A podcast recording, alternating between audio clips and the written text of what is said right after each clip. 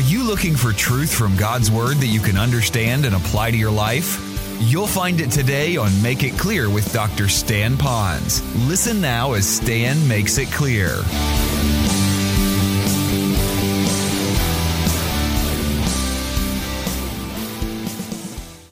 It is a little more difficult for you because you're just beginning to learn these truths, and I don't want you to just take these truths and throw them in like a, that's a horrible illustration, but a snowflake in the blizzard of truth, because you don't know anything about blizzards and snow here in Florida, but the same, these are key, but watch this.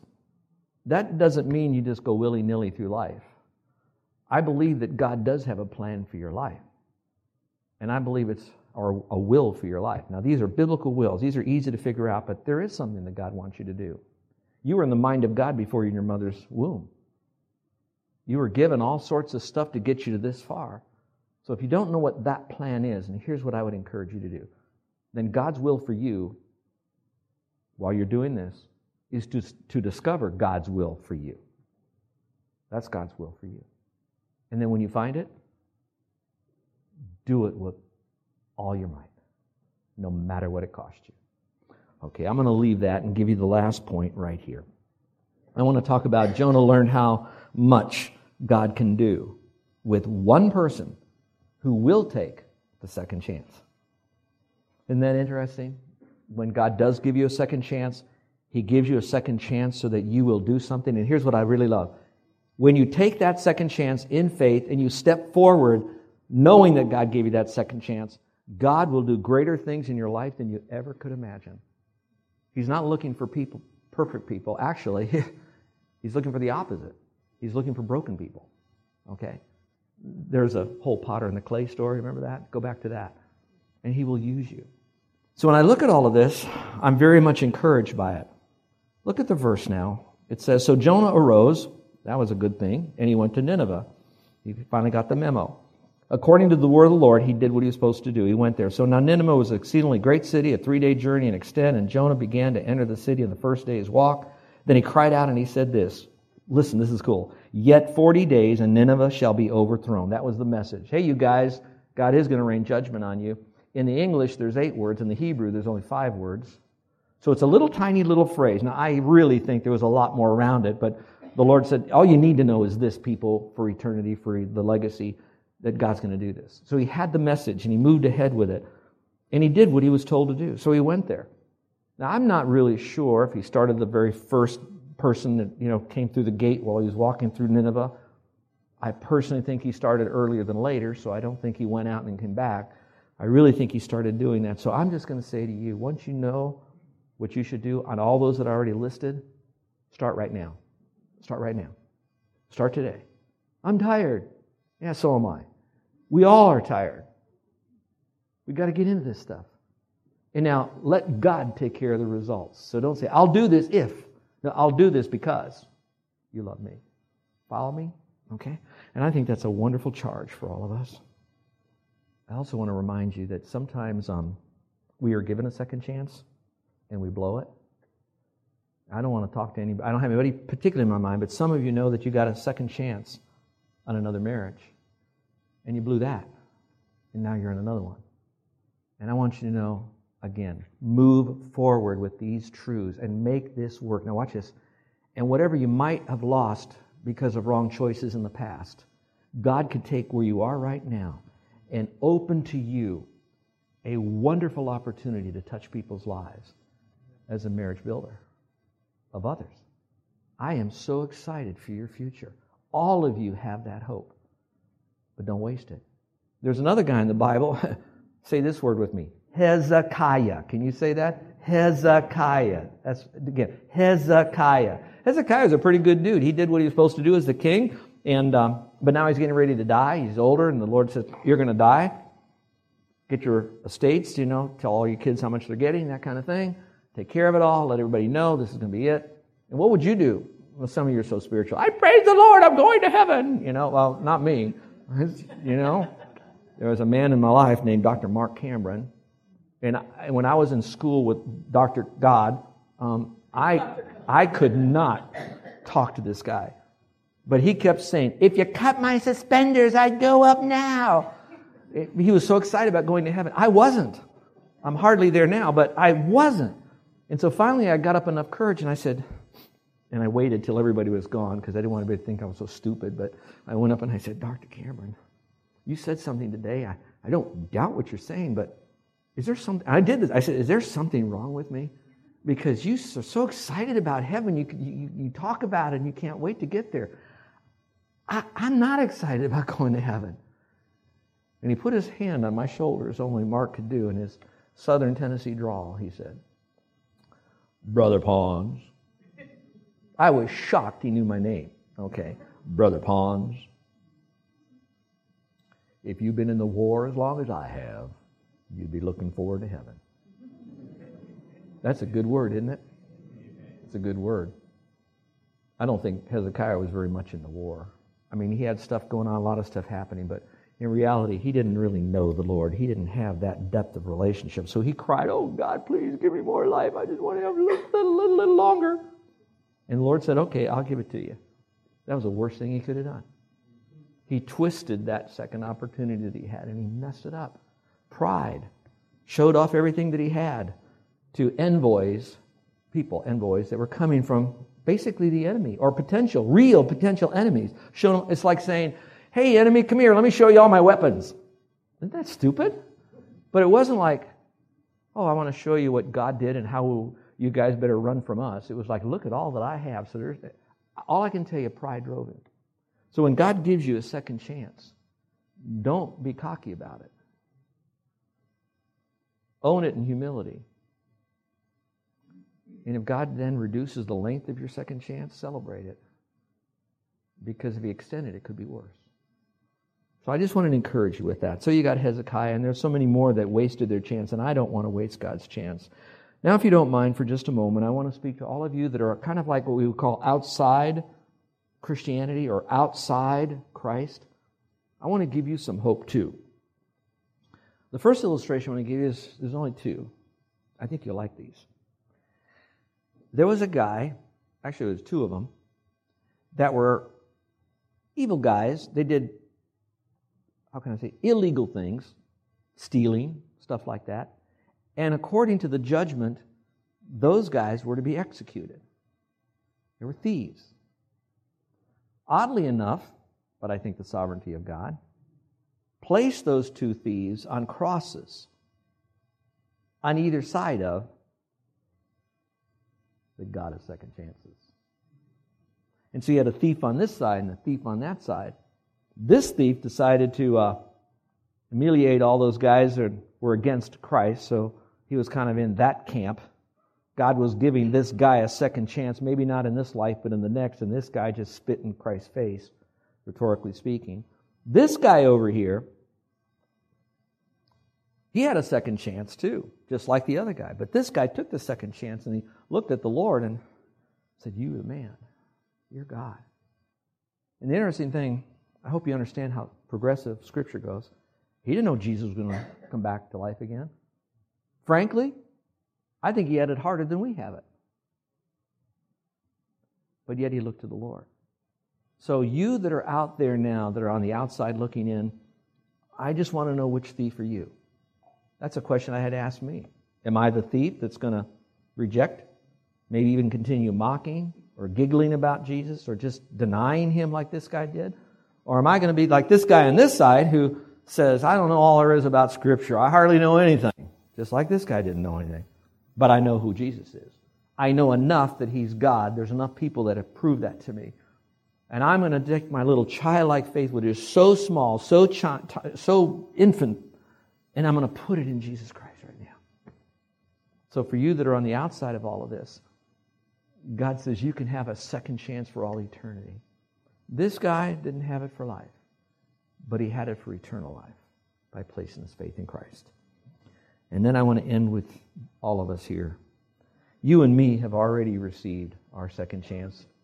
And frankly, if I don't ever get another chance for anything else in my life, I'm grateful for this second chance that I can have eternal life.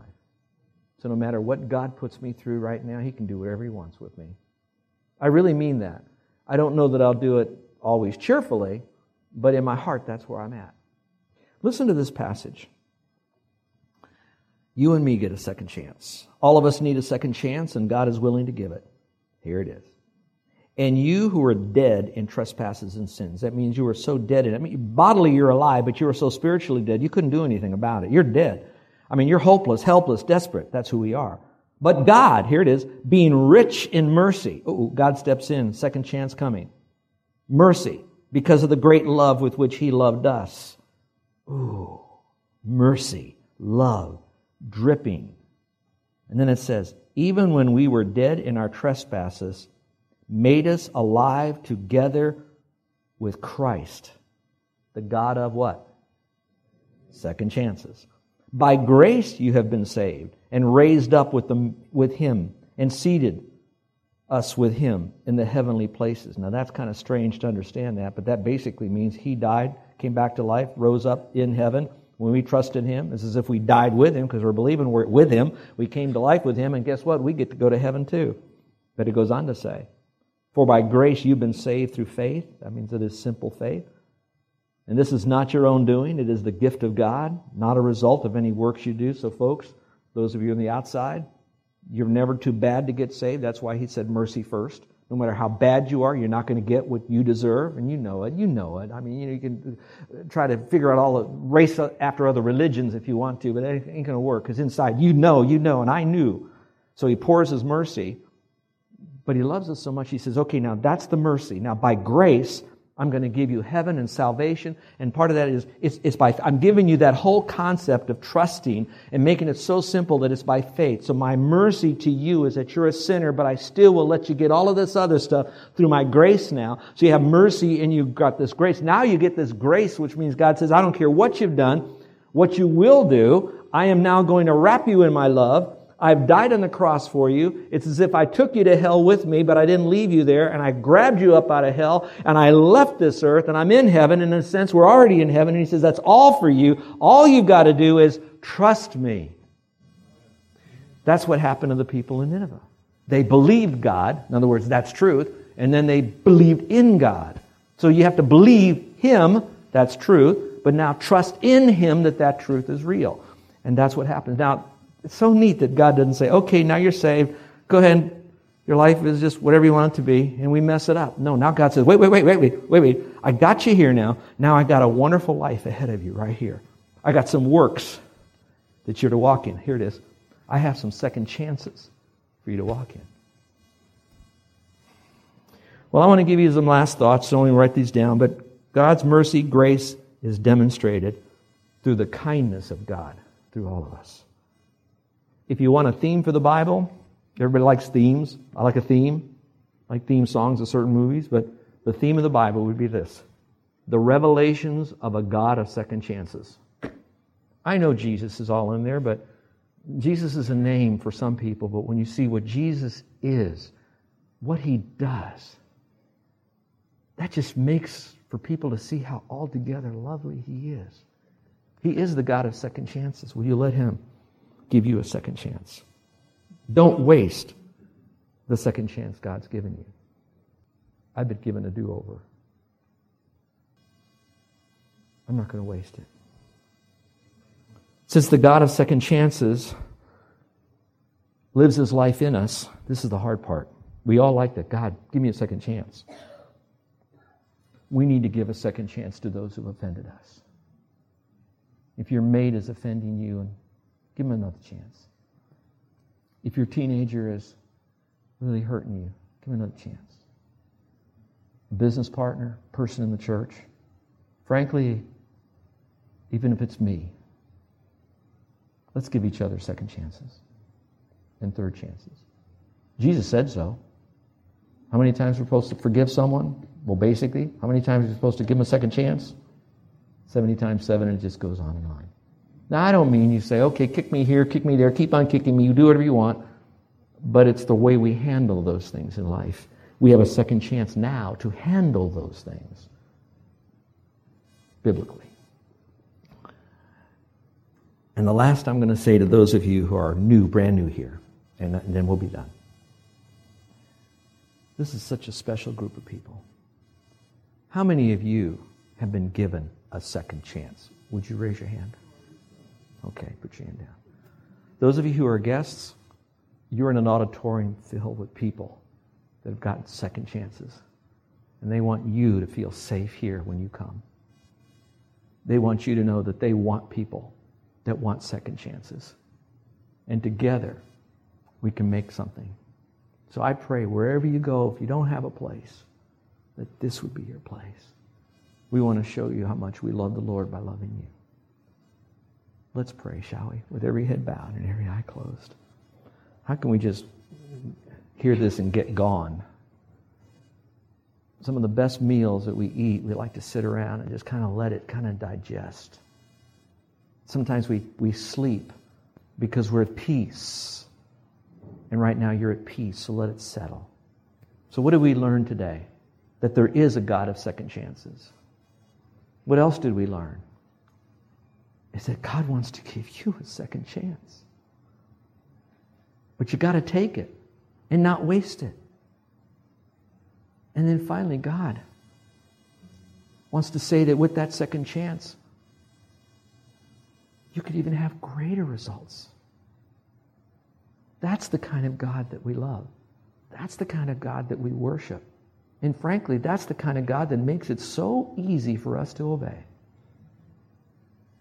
And for those of you, again, that are on the outside, this is something that just didn't happen through just we sat in a building and all of a sudden we hear these messages and we became something.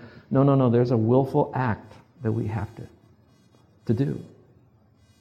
And it first begins with, do you believe that Jesus is the Lord, God Almighty, the only Lord, the sufficient God?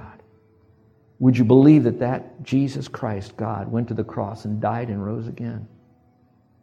Would you believe that there are things in your life by your very nature and choices that you make that we might call sin, call it whatever you want, but you know that it's not right, and that has broken the heart of God?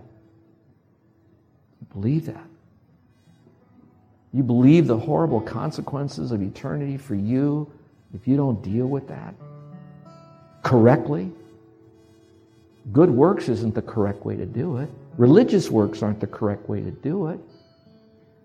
Trusting in Christ and good works isn't the way to do it. He says, it's got to be all of me or it's none of me. There's no halfway. So how hard is that? To simply say to the Lord with your heart, Lord, thank you for doing this for me. Thank you for giving me an eternal second chance. He loves you. Would you trust him right now? Now, there's really no prayer. There's a transaction going on. Yeah, there's that communication thing going on with you and the Lord. He knows your heart. You can't make a mistake. There's no rote system that you have to sign a contract. You just need to know that you got to transfer your trust from yourself or anything else and just put it in Christ. And to do that. And that seals the deal. And when I use the word seal the deal, I meant that. Scripture says it is so sealed you can't undo the deal. Why? Because God's a God of second chances. If he did that, you wouldn't get a second chance. You get one chance to trust Christ. You get that done. That's done. Now the rest of your life, you have a God of grace and mercy that results in peace. Maybe some of you are here and this is such a struggle and you'd like someone to pray for you. I'm not going to have you come forward or come here to the altar or stand up or anything. But maybe you feel safe enough now to at least let me know that today is the day you want to trust Christ as your Savior. So here's about the safest way I could do something that's a little bit of a stretch. In a moment, I'm going to ask you to raise your hand. No one's looking around, so they won't see you do it. I will. But the important thing is God saw your heart before you raised your hand. So this is kind of the after-the-fact thing with the Lord. But I'm going to pray for you. Now, when I do, I'm not going to mention your name. I'm not going to do anything after you raised your hand. I'll let you know I saw it. Thank you. God bless you. That's it. But then in a generic way, so you won't be embarrassed. I'm going to take that to the Lord. The beauty of it is you're not generic with the Lord. He knew you in his mind before you were born, so he knows what's going on right now with you, my friend. He wants you in heaven more than you want to be there, so if you're doing the trust part, he knows how much there is, and so I wouldn't worry about that. So take a moment and just meditate on the Lord and who you are and where you're going. Those of you that are outside, you do that, outside the faith. Those of you who are Christians, that was for them. But now what about you? This isn't just an evangelistic meeting. This is for all of us. Me too. Can you imagine? Now, some of you will understand. Can you imagine what I went through to put this message together? I had to validate myself through the Word of God. I couldn't do it myself. You could say anything you want to me, but I needed to be validated through God's Word. You need to be validated. All the people can slap you on the back. Hey, you got to go. You're a great guy, all that. No, you need to be validated through the Word of God.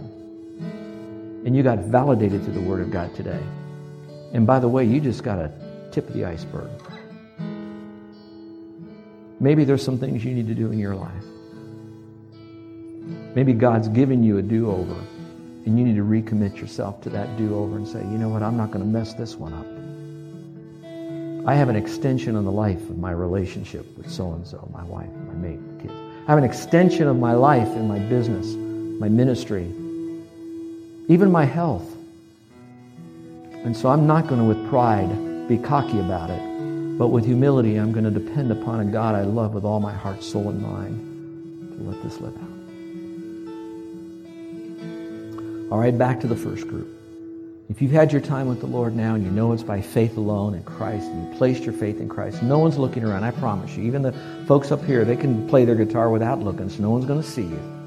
Don't worry about it. No one's going to come up. I'm not going to see you afterwards. If you want to talk to me, I'll be here for you. But this is for you now, you and the Lord. Is there anyone here today that is placing their faith in Christ alone? Today was the day they're celebrating a God of second chances, and now you know your greatest second chance is you can spend eternity with God and all of us who trusted you. All right, would you slip up your hand right now? Is there anyone today that'd like me to pray for them if today's the day? All right, how about you, brothers and sisters in Christ? I know it's a little different because I know some of you, and you know me. The guests I don't know, but you I do. But you'd still like me to pray for you. Let me make this clear to you. I will have no judgment on you. What you do here stays here in my mind when I leave here, and I will not be burdened with whatever you're thinking about in your past. I love you. Those of you that say, I'm still too shy to do that with you, Stan. Don't let your shyness with me to keep you from making that decision with the Lord. Just keep your hand down. It's okay. I don't need to see your hand. You don't need to have me see your hand. I'll just pray for you as a brother and sister in Christ, and I just ask all of you, answer this question. Will you pray for me to use the second chance that God has given me? I pray so. So is there anyone in here that would like to have a special prayer because God has extended your life, has given you a do-over now, and you're going to use it for the glory of God, and you would like to have prayer that you would continue to keep your eyes on Him because it's all about Jesus? Would you slip up your hand? Is there anyone here today? Oh, my word. Oh, my word. Now, I hope that your hand is truly an extension of your heart as I would want mine to be. So let us stand together, shall we? Let's stand together. Father, we're standing not because it's an end of a worship service, because it really isn't yet. We are going to worship the rest of our life you. We are standing, though, in honor of you. And while we are standing in honor of you, we are kneeling in our heart before you, our great God and Savior. We thank you that you are a God of second chances. And so, Lord, we now are going to plummet the depths of Scripture by your Spirit and see all that you have for us as we move forward for the glory of God and Jesus Christ. Now, Father, I thank you that when we mess up again, you're a God of a third chance and a fourth chance, as long as we mess up and break up, so that, Father, we can live for you. And, Father, I thank you for what I believe is going to be a great future for all of us here and, of course, forever. Father, I love you so much, and I love these people. And I love them that we can go on this journey, not with the college or maybe even with the church, but that we can go on this journey with you, and that you are altogether lovely and you will never leave us and never forsake us, no matter what, so we can say boldly that you are and forever will be our helper. In Jesus' name, amen. I love you all. You're listening to Make It Clear with the teaching of Dr. Stan Pons, founder of Make It Clear Ministries. Make It Clear is dedicated to taking the Word of God with clarity into every person's world. It is the support of listeners like you who make the ministry of Make It Clear possible. You can provide your tax-deductible gift to Make It Clear online by going to makeitclear.org, or you can mail your gift to Make It Clear, P.O. Box 607-901, Orlando, Florida, 32860. Thank you for helping us Make It Clear. If you would like to have Dr. Pons speak at your church or event, please send us an email at tellmemore@makeitclear.org. Thank you, and remember to make it clear.